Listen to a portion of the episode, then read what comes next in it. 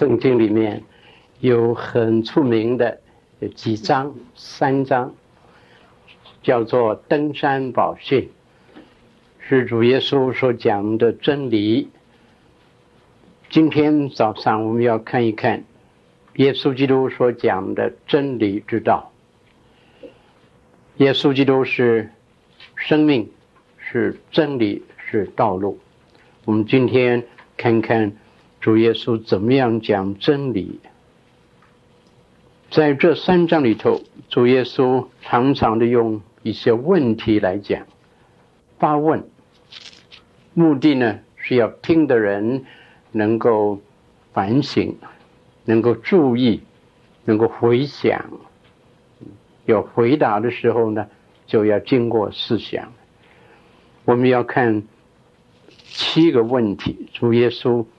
在登山宝训里面讲的七个问题，第一个问题呢，就是关于生命的问题。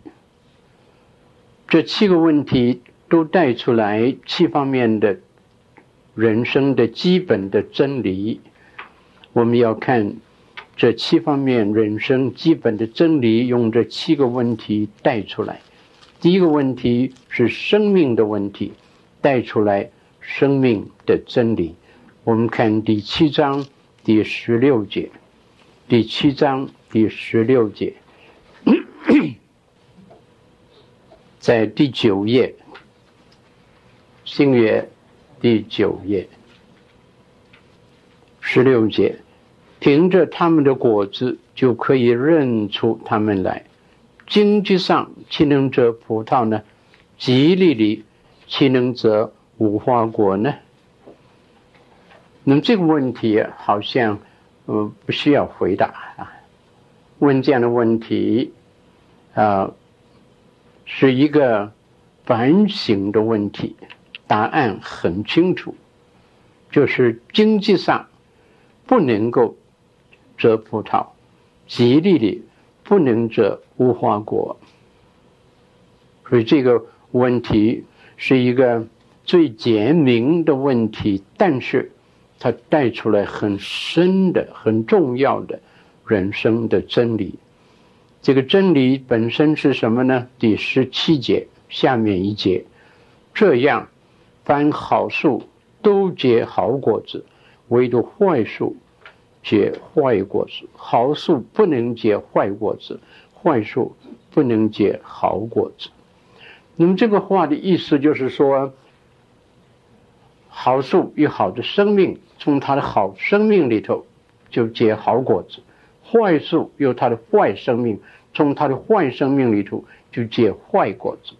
所以根本的问题是树的生命，生命好，果子就好；生命不好。果子就不好，所以这是一个非常基本的一个真理，不是外面如何的来装饰这棵树，不是把假的果子装上去作为装饰，外面不能够更改树里面的生命。如果要让这个树结好果子，必须改变它的生命。生命不改变，就不能结出好果子来。耶稣基督到世界上来，他的主要的工作是生命的工作，给人新的生命，不是要把人的旧生命来改良。旧生命改来改去，不能够真正解决问题。你改了这里，那里出毛病；你改了那里，另外一个地方出毛病，啊，那是舍本取末，那是缘木求鱼。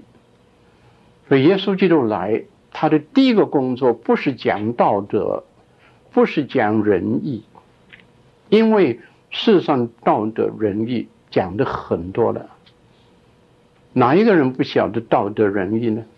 人人都晓得，但是晓得是一回事，他的生活、他的行为是另外一件事。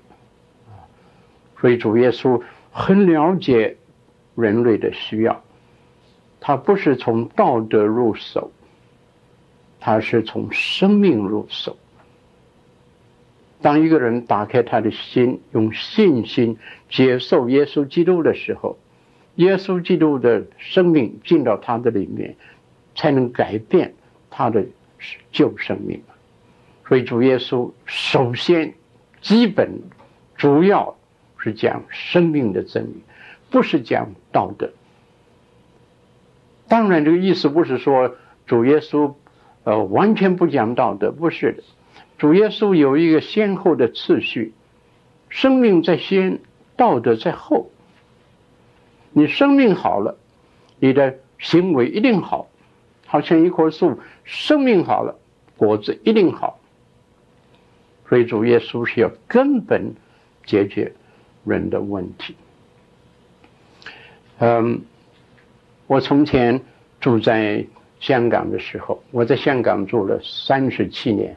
在两年前就呃来到美国，我在香港呃六十五岁退休，那里的那我们的会章就是六十五岁要退休，但是美国呢工作的时间可以到七十岁，所以我过来美国再工作五年。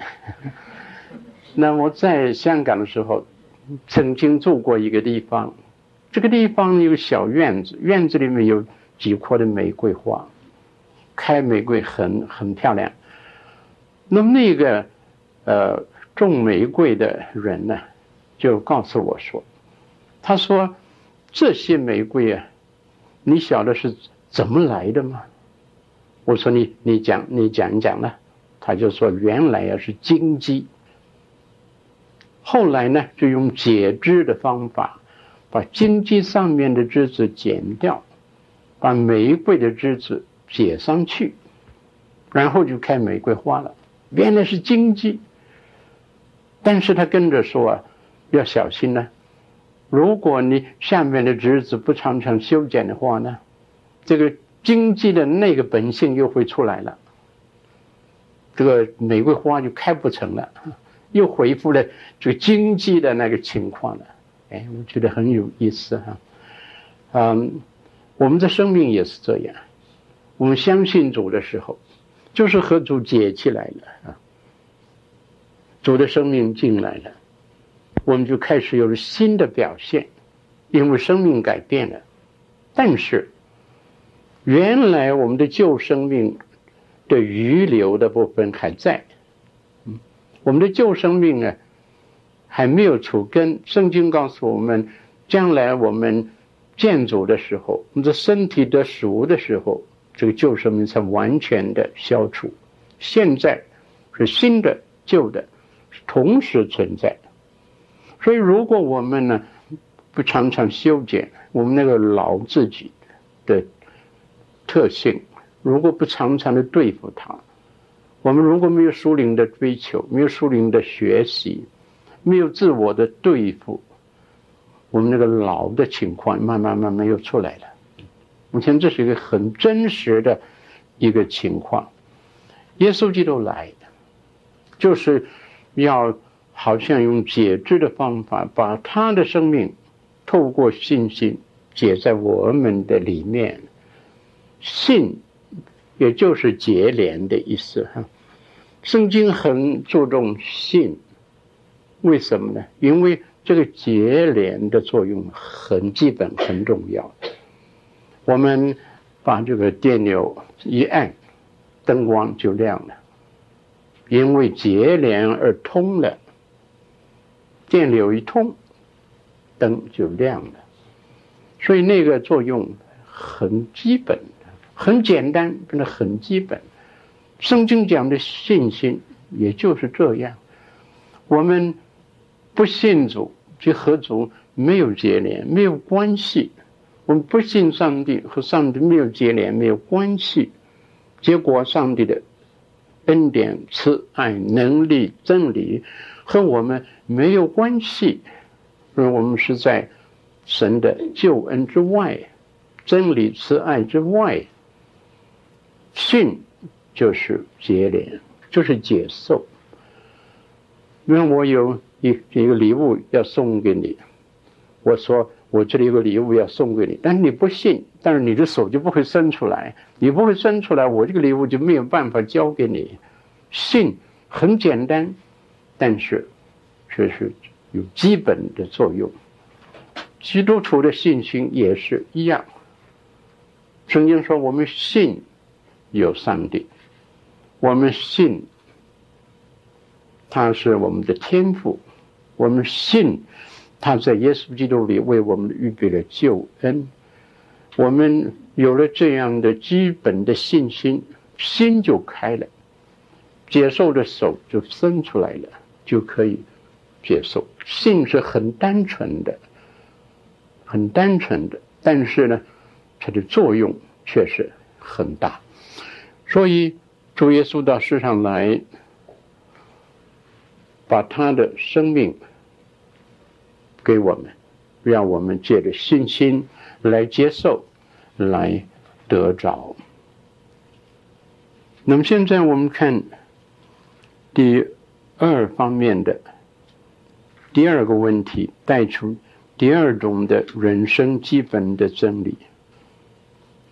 那就是品格道德了，讲了生命，就讲跟着讲道德了。主耶稣很注重我们的人生的真正的品格。主耶稣讲善，良善的善，他怎么样讲善呢？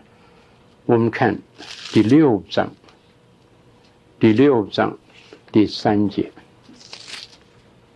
第六章第三节，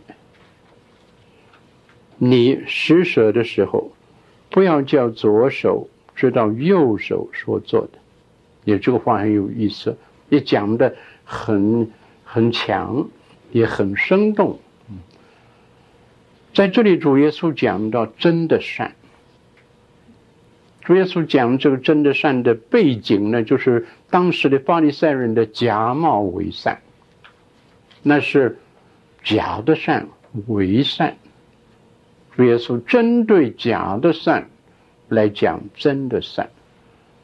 真的善有一个真的动机，所以主耶稣说，一个人真行善的时候，他是暗中去行的，他左手做的不叫右手知道，右手做的不叫左手知道。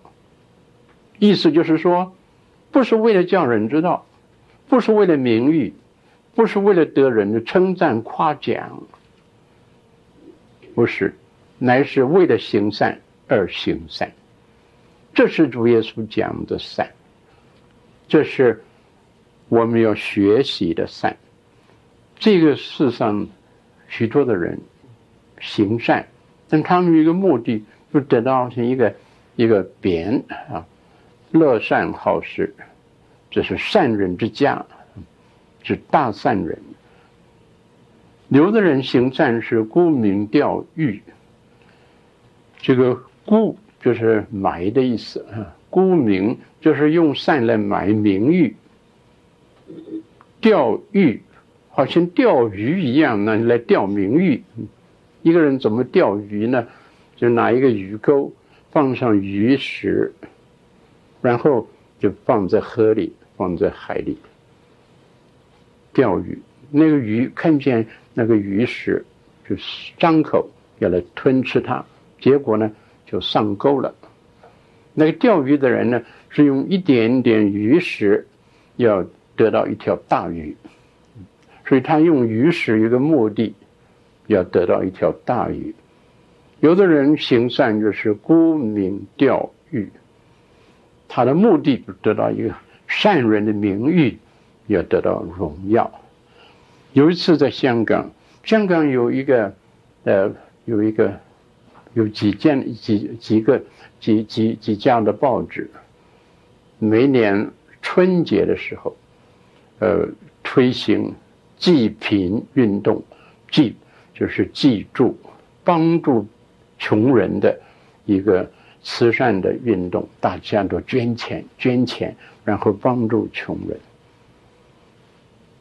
那么在那个报馆里头，我认识一个呃工作的人员，编辑之一。他有一次就告诉我一件事实，他说呢，有一年呢，他们收到一封信，这个信里面说，我预备捐十万块港币，为了济贫运动，但是有个条件，我这个信里附了我的相片，这个照片如果你不照登出来呢，这个十万我就不不捐。啊，这个条件就是把我的照片要登出来，要说明我是什么什么人。那么这个这个报纸照办不照办呢？他们在商量，商量过以后还是照办啊。意思就是说，呃，人性就是这个样子了啊。那我们要得的是钱，不理他是什么动机，只要钱来了，我们能够帮助了穷人，我们做了好事了嘛，所以就照登啊，照办。等他把这个事实了，就就告诉我了。从这样的情况，我们就看见，在在人性里头，有许多许多的问题啊。所以善成了装饰。成了虚伪，动机有问题，不纯正，有复杂的动机，还是自我在里头作祟。在这里，主耶稣要跟从他的人，就是基督徒们，那些学习他的人、效法他的人，要注意这件事，把我们行善的动机。澄清，然后我们才能够发出真的善。这个又是里面生命的问题和道德的问题就配合起来了啊。我们里面有一个善的生命，我们这个善的生命流露出来善的行为，我们这一个行为和生命配合起来，就成了一件很自然的事。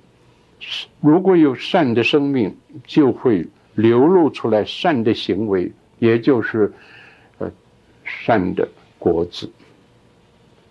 这是非常的重要的一个真理。现在我们看第三个问题带出来的第三个人生的基本的真理，那就是。灵修的真理，也就是一个人接近上帝、亲近上帝的这个真理。我们看六章二十三节，六章二十三节：你们的眼睛若昏花，全身就黑暗；你们里头的光若黑暗了，那黑暗是何等大呢？主耶稣提到。人生的两种的光，第一种的光呢，就是眼睛，是身体的光。身体的灯，身体的光就是眼睛。一个人的眼睛如果昏花，他就全身整个的人觉得黑暗。一个失明的人呢，正是在一个黑暗的世界里头啊，是很悲惨的一件事情。哎，有一个孩子向妈妈讲话，这个孩子生下来就失明的。这个孩子大概有五六岁，他就对妈妈说：“妈妈，我真是想看看你的面是怎么样的。我听见你的声音，不能见你的面。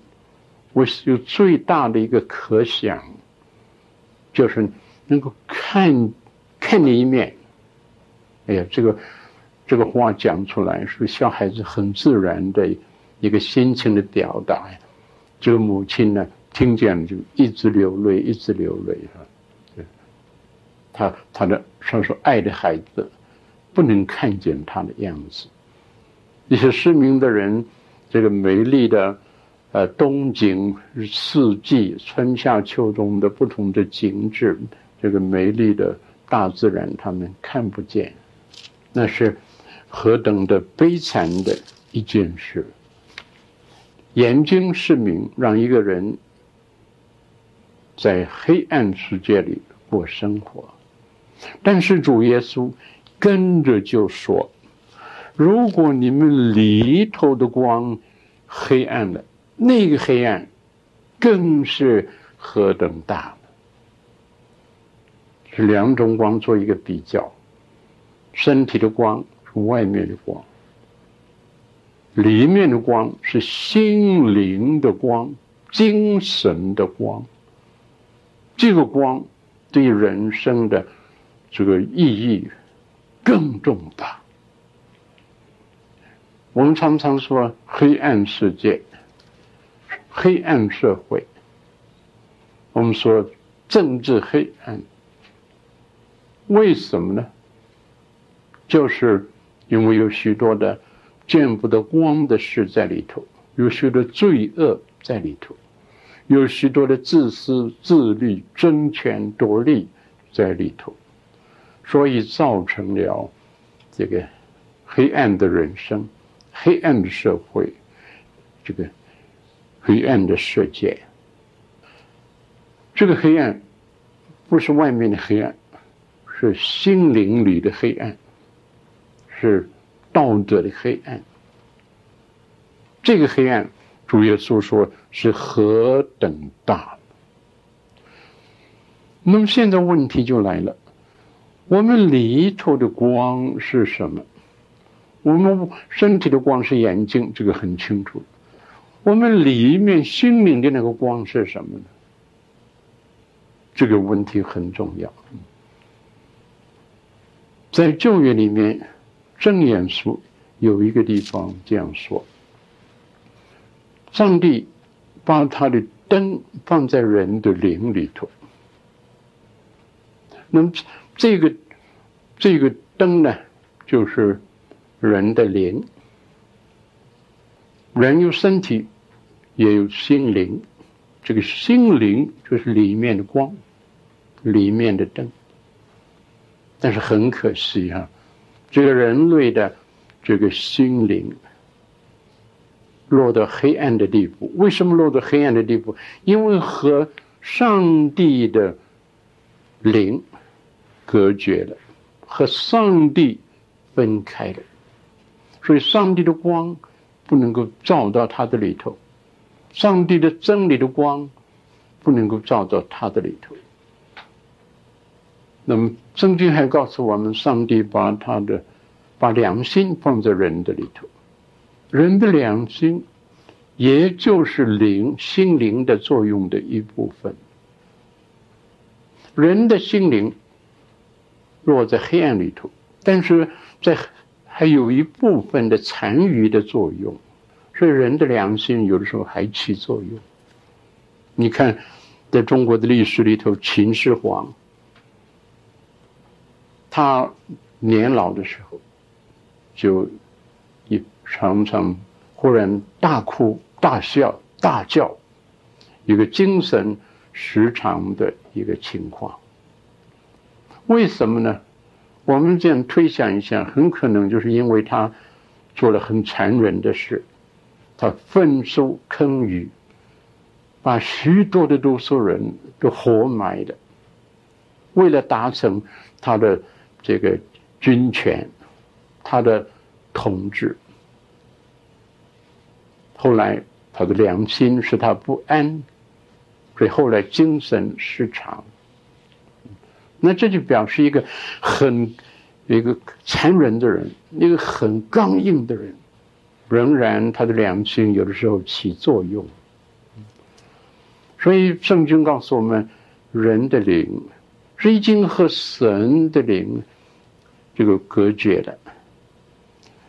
换句话说，人有神的形象在人里头，这个这个神的形象就是神性、道德，就是真理，就是仁义，就是圣洁，就是真理。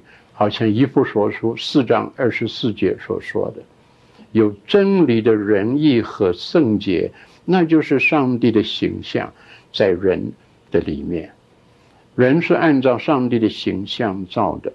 有许多人误会了，以为呢，人有两个眼睛，神按照他的形象做人，所以神有两个眼睛，人有一个鼻子，神有一个鼻子，人一个口，神一个口，把外面的形象来想，这是误会。圣经告诉我们，上帝的形象是他的德性的形象，是他的 moral image，就是真理的仁义和圣洁，这是上帝的本性，这是神性。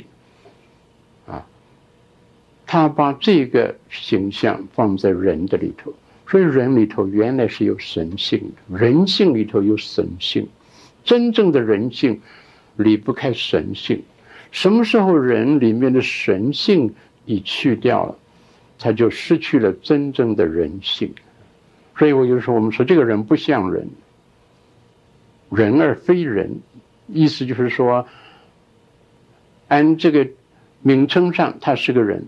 但他失去了人的实际，失去了人格，失去了品格，就失去了他里面的那个像上帝的地方，那就是 the image，the image of God is broken in man，所以人就失去了他真正的人性，因为人性里头有神性。有人说过很出名的一句话，说人性。失去了神性，就剩下的就是动物性啊。那 humanity without divinity degenerates into bestiality。那么这个 bestiality，那就是如果那用平常的不好听的话，就是兽性。嗯，但是呢。我们呃，它这个基本的意义倒不是讲的那么坏，但是说人的动物性，人是是有他的身体，所以他有和其他的动物有相似的地方。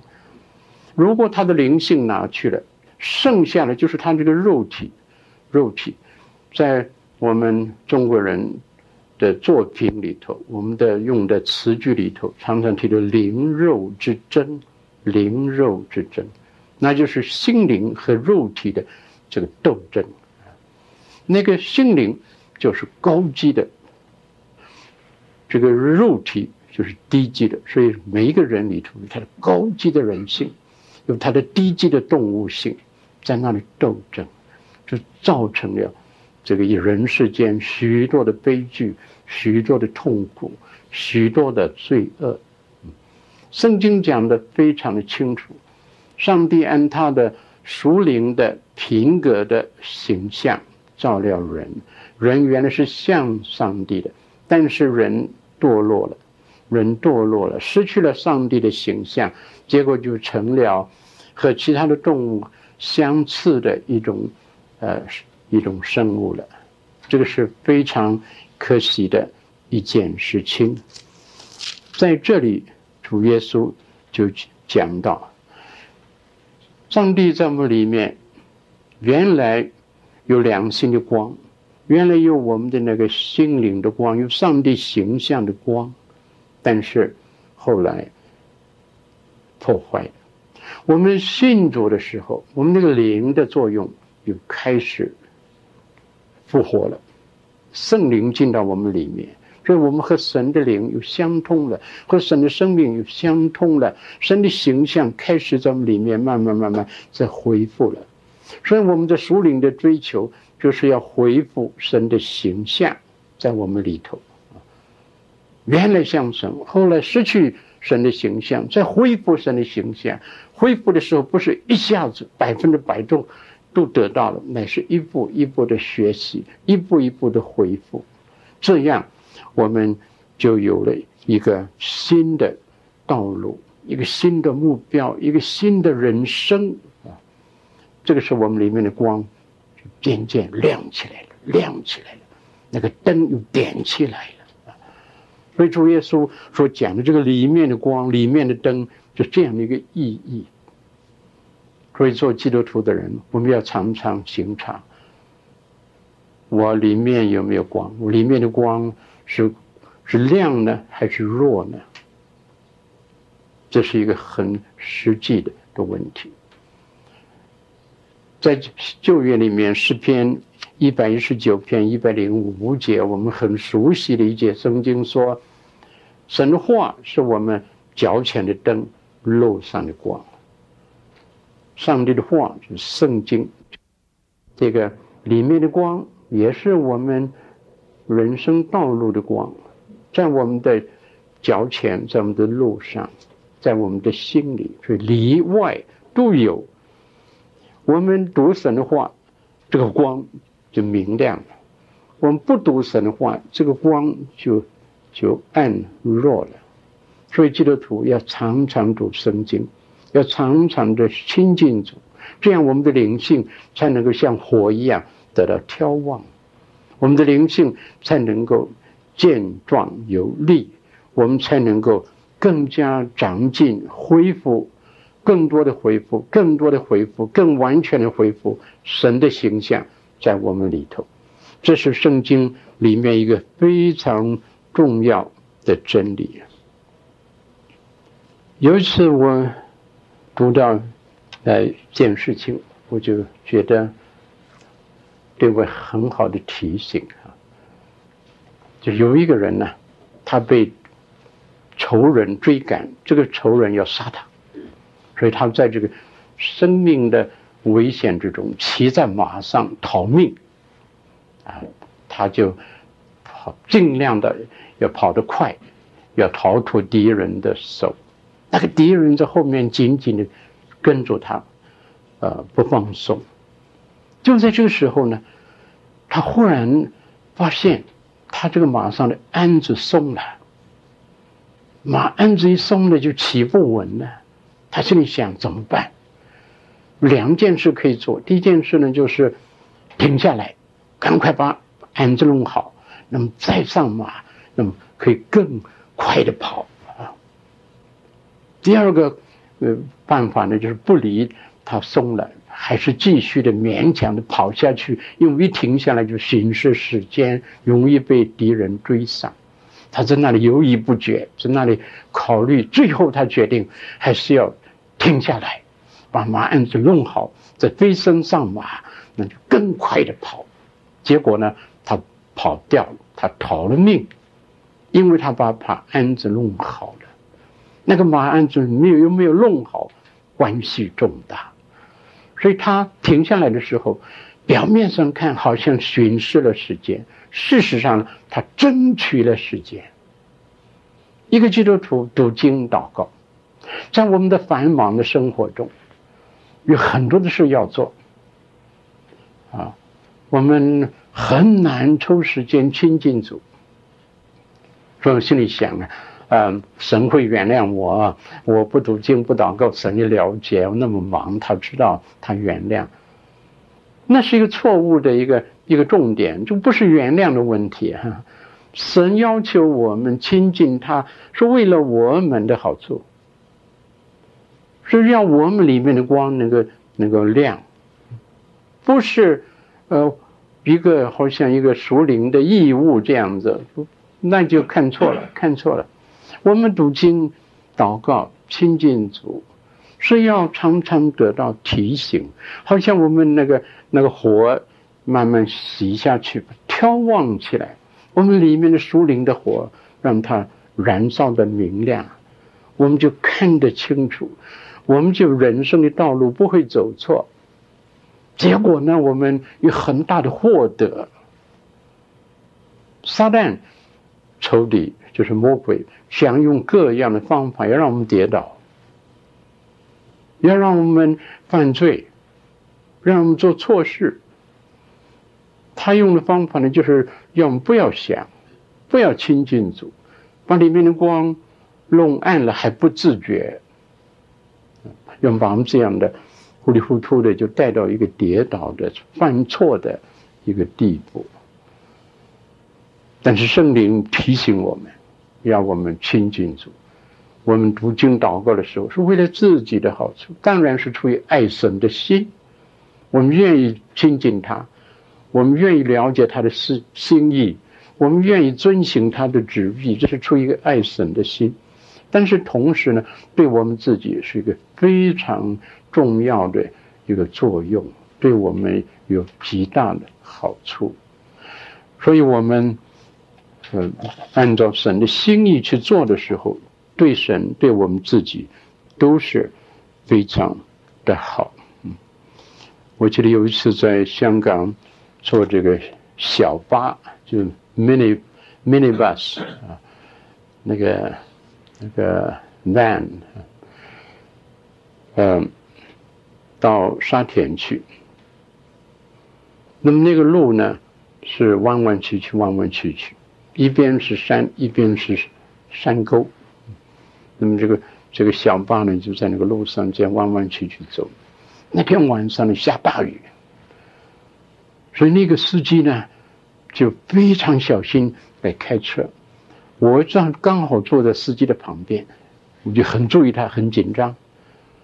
我又注意到他一件事，他的眼睛看什么地方呢？那个那个路，那个公路的当中有一行的潜在地面上的玻璃球，可以把那个灯头的，那个把那个车头的灯光反射回来。所以那里有一行的灯光在路的中心。他的眼睛就看定这一行的灯光，就按照这个灯光来开车，别的都不看了，别的都不需要注意了，就认定这一行灯光就没有错了。我们也是这样，在这个人生里面有很多的罪恶的引诱我们，只要我们认定基督的光，认定基督的真理。我们把我们的人生的车子按照这行的光灯来开行，就没有错，就没有错。飞机降落的时候也是一样，多少次我在纽约的那个 Newark 飞机场的附近经过，看见那个飞机场的周围呢，有许多种类的灯啊，那些灯呢都是给飞机的驾驶员的一种提示。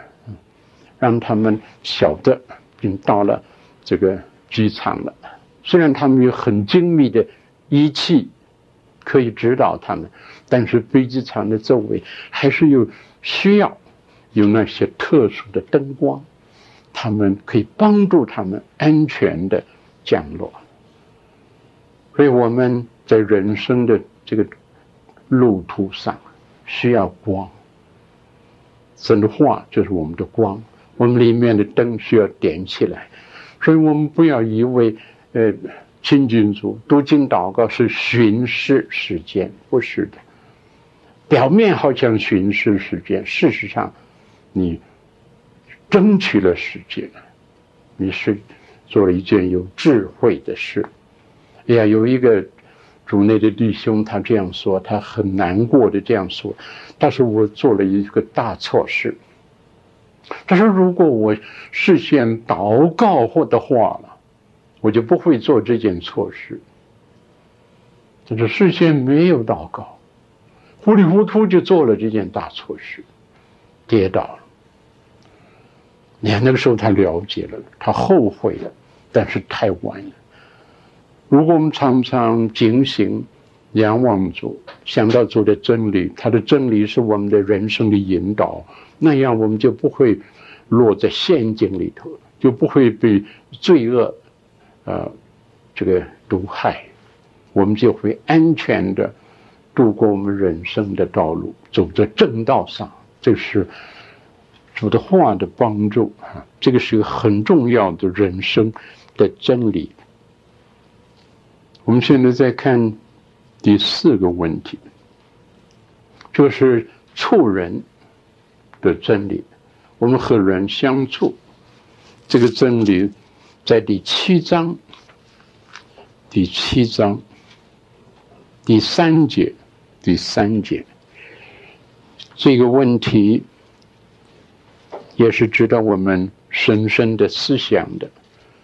为什么看见你弟兄眼中有刺，却不想自己眼中有梁木呢？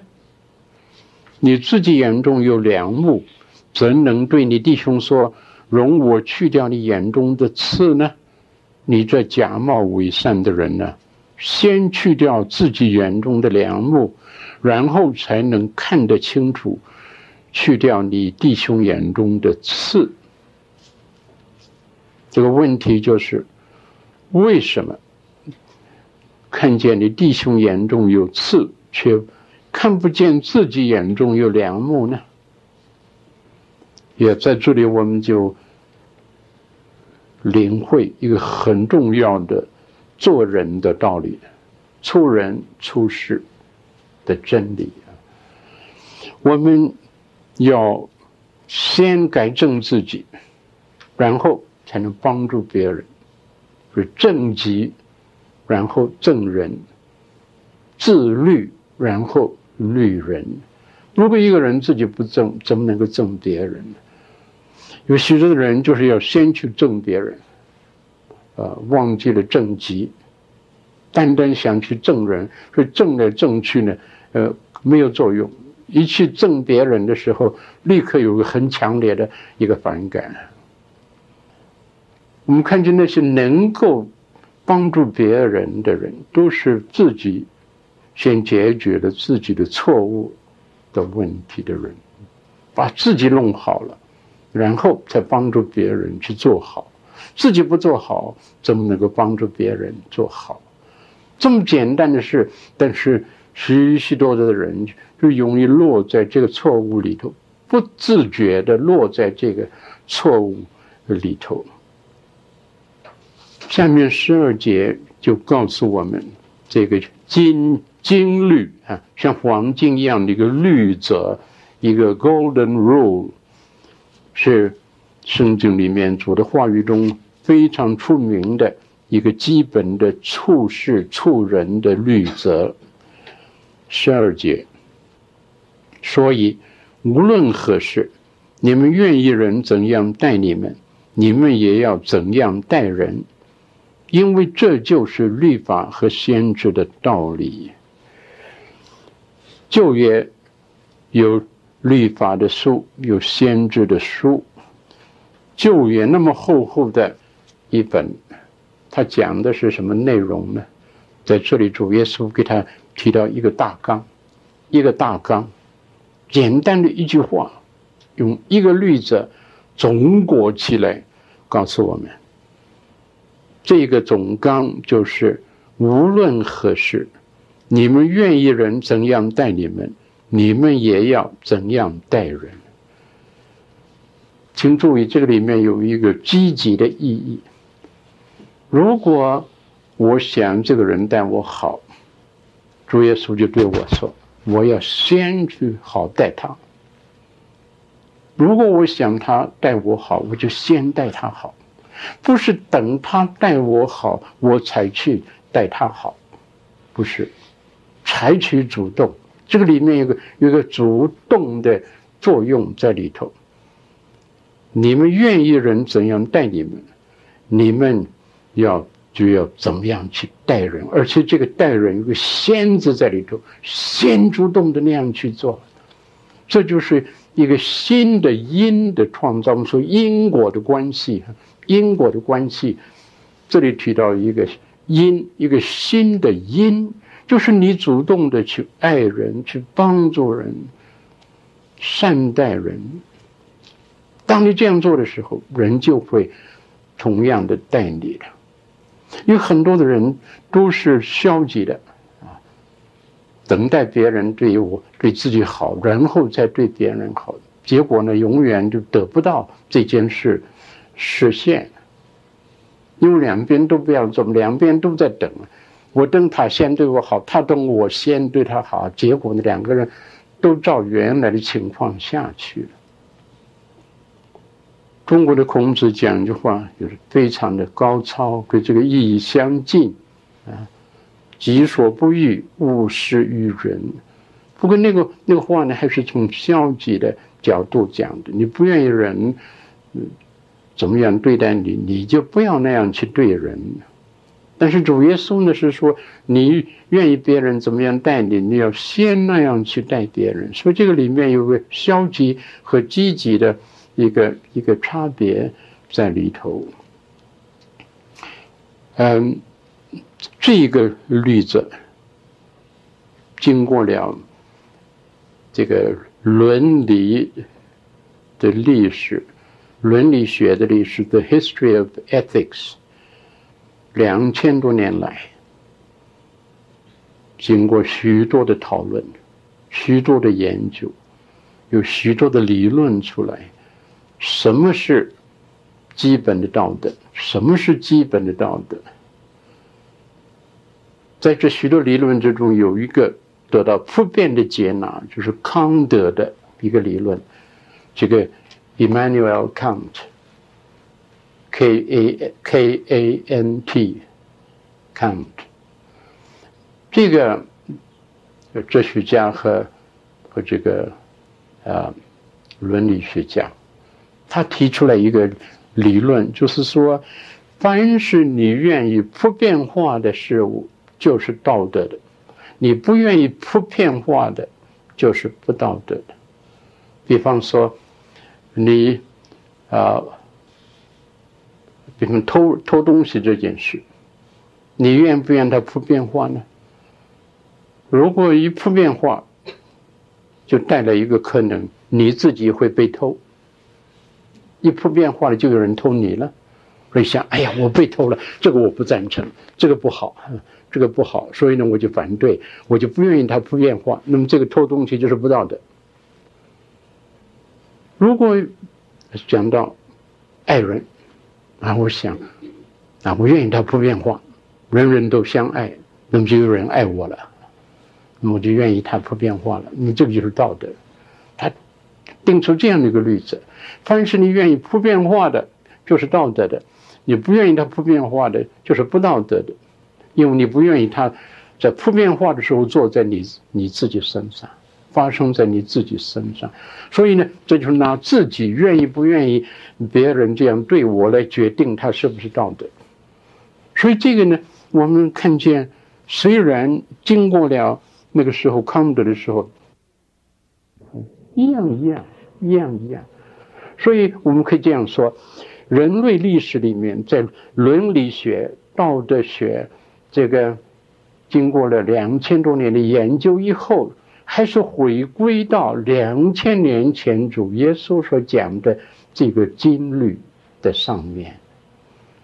所以我们可以说，主耶稣是超时代的，给我们看见这个非常重要的处人处事的真理啊。那么平常我们在教会里少讲到这些，呃，这些方面，所以今天呢。呃，我就，呃，就还是用足一个钟头来讲哈，嗯，我们大家可以都一起来思想一下，我们如何的出人和主耶稣的教训的宝贵。第五个问题，这个问题来到主耶稣的教训的重心了，也可以说是中心点了。我们看第五章四十四节，五章四十四节，这是我告诉你们要爱你们的仇敌，为那逼迫你们的祷告，爱仇敌。这个问题在哪里呢？四十六节到四十七节，你们若单爱那爱你们的人，有什么赏赐呢？就是税吏不也是这样行吗？你们若单请你们弟兄的安，比别人有什么长处呢？就是外邦人不也是这样行吗？所以你们要完全像你们的天赋完全一样。主耶稣的问题就是说，如果我们爱那些爱我们的人，好待那些好待我们的人，如果他是我的弟兄，我就请他安；他不是我的弟兄，我就不请他安。我的弟兄对我好，所以我就请他的安，就对他好。如果基督徒也是这样，那么和一般的人有什么分别呢？一般的人也是这样，你待他好，他就待你好；你待他不好，他就待你不好，一个自然的反应。主耶稣这个话的意思就是要我们想想，我们和一般的人有分别没有？我们的态度有分别没有？我们和人的关系和一般的人有没有分别？主耶稣要我们有一个清楚的分别。这个分别是什么呢？就是不单单的爱那爱我们的人，不单单善待那善待我们的人，乃是要爱一切的人，包括仇敌在内，要爱仇敌。你这个爱是可以实行的吗？很多的人说这是理论而已，爱仇敌根本做不到，不可能。但是事实上啊，我们看见主耶稣自己就是走了这条路，他最后牺牲他自己在十字架上，就是要完成了实践了他自己的这一个教训。你看他在十字架上祷告，为谁祷告？为那个钉死他的人祷告。他说：“天父啊，赦免他们，因为他们所做的，他们不晓得，他们不了解他们在做什么。你看，主耶稣还为他们说情呢，还替他们想理由，可以得到神的赦免呢。这是主的心呢。你看他在十字架上多么痛苦。”在那个痛苦之中，一般的人的反应就是恨。哎，这些人这么坏，上帝啊，刑罚他们吧！我想一般的人都会是这个表现。但是主耶稣，他仍然爱这些人，为他们祷告，求上帝怜悯他们，替他们找出理由来，可以得到神的饶恕。哎呀，这是一个苦心呢，这是个苦心，爱的苦心。一个人在临死的时候还会这样想，就表示他内心真是这样啊。有人说，如果想认识一个人呢，有三种的情况，你会认识一个人最清楚。第一呢，当他独处的时候，没有人在旁边，只有他一个人，他那个时候做什么，那就是他他的品格，真正的品格。如果有人在旁边，他不好意思；没有人在旁边呢，那么他就为所欲为了。第二呢，是当一个人。这个，这个得意的时候，一个人得意忘形了。一得意的时候，他这个这个本性就出来了。有很多人平常很好，一得意了，哎，就气焰万丈，什么人都看不在眼内。他的本性出来，你认识他是怎么样的一个人？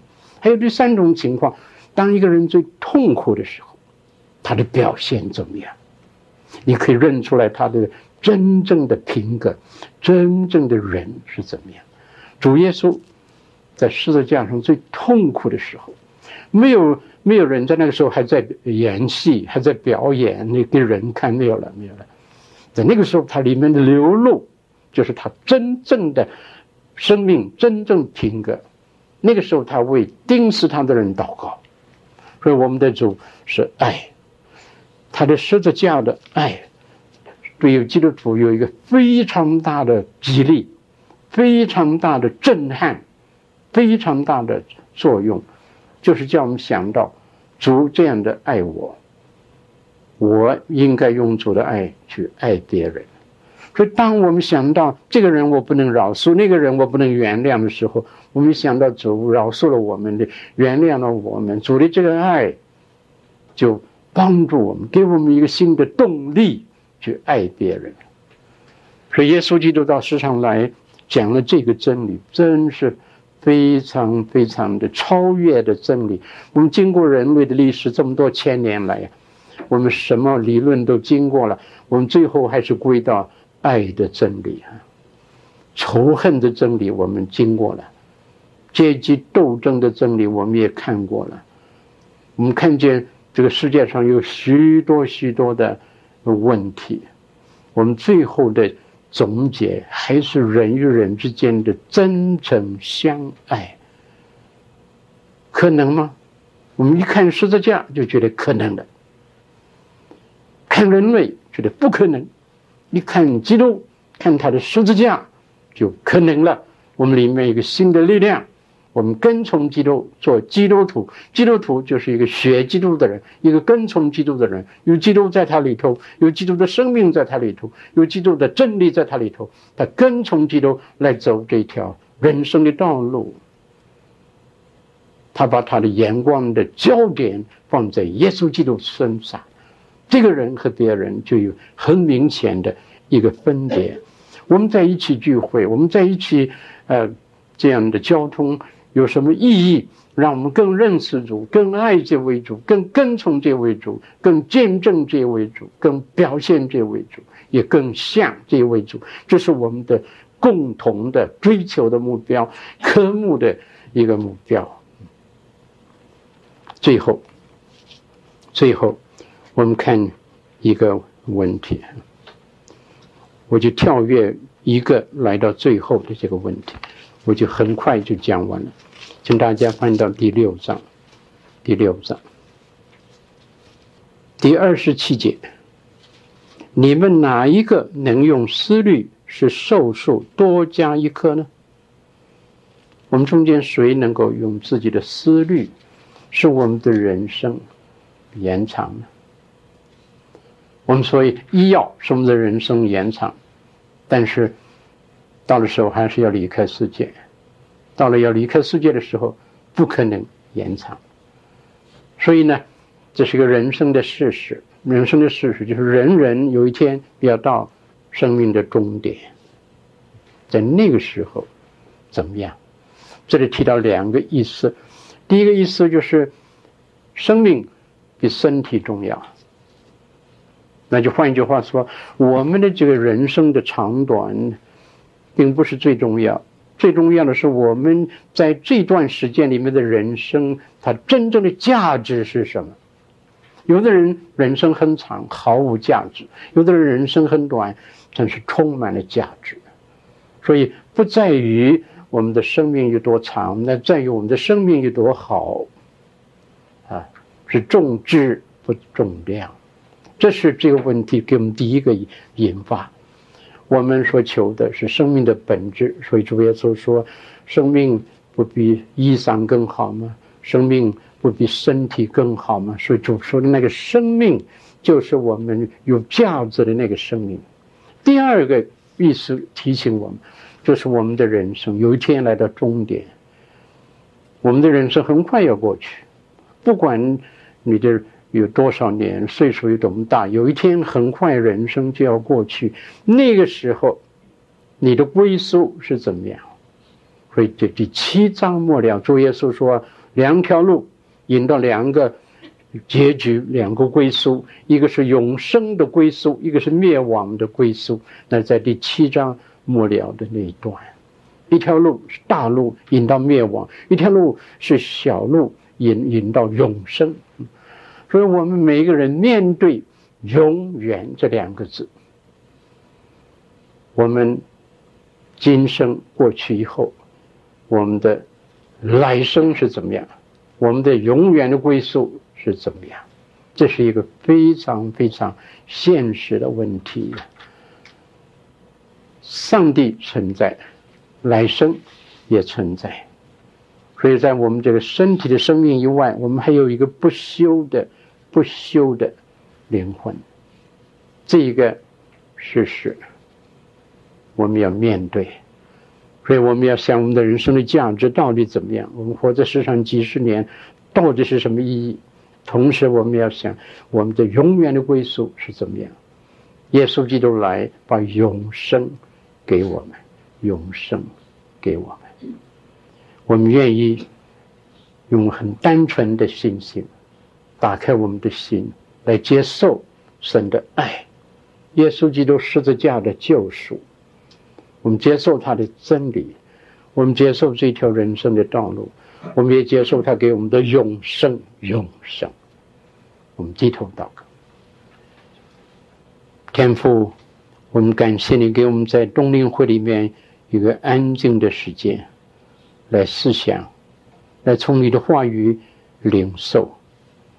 主啊，我们要的就是你的爱眺望我们的心，你的话是我们里面的灯点的明亮，使我们的脚步紧紧的跟从你，使我们的信仰发出来力量和作用，也常常。为你做见证，求主使我们在一起交通的时候，能够互相的帮助提醒。我们求你恩待每一次的聚会，每一次的交通，每一次的谈话，都有你的恩典，都有你的圣灵在其中。奉主耶稣基督的名祷告，阿门。